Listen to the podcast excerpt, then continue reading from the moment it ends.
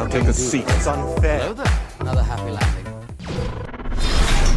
We would be honored if you would join us. So while working on some stuff the other night, I had episode 1 playing in the background, and I came across a line that I found myself rewinding and replaying.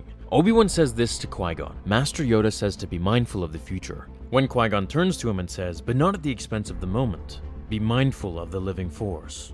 This is one reason why Qui Gon was my favorite Jedi, and this also ties into why he wasn't on the Jedi Council despite being a master, the complete opposite of Anakin. He refuted Yoda's teachings to Obi Wan and the rest of the Jedi because he felt if you constantly focus on what's to come, or worry all the time of what this decision or action may lead to in the future, then you're focused on all the possible future outcomes of your actions, causing you to miss out on the moment and take the best possible decision of that time. While it's important to be mindful, of course, it should never be at the expense of the moment. He believed that Jedi should be servants of the Force, first and foremost, and not servants of the Republic or the Senate. Primarily, he believed that the Jedi should work with the living Force, and instead of doing what the Council often demanded of him to do or what the Jedi rulebook had stated, this would lead him to go off course and do what he felt was right, rather than what he was told to do. This was also another reason that he wasn't allowed to be on the council, because his input on matters would always differ from the robots the Jedi were becoming. His beliefs made him very different within the Jedi Order throughout the galaxy, and it's what held him back from having a seat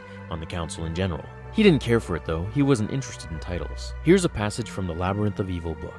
Even the most forceful Jedi knew moments of doubt. Qui Gon had always criticized the Council for being too authoritative and for cultivating inflexible methods of teaching. He saw the Temple as a place where candidates were programmed to become Jedi, instead of a place where beings were allowed to grow into Jedihood. Qui Gon was no stranger to what the Jedi referred to as aggressive negotiations, which typically involved lightsabers more than diplomacy. But Obi Wan wondered what he would have had to say about the war. He recalled, as if yesterday, Dooku's taunt on Geonosis that Qui Gon would have joined Dooku in championing the Separatist cause. Now, while of course this passage explains quite a few key things, the main thing that popped out for me was Qui Gon actually felt the temple was a place where younglings were programmed. Jedi were more about pushing the job to be done if they had to, referring to it as aggressive negotiations, where we all know that meant to kill and use their lightsabers whereas Qui Gon's methods were more about diplomacy and fairness, to speak and discuss things diplomatically, unless fighting was the only option available.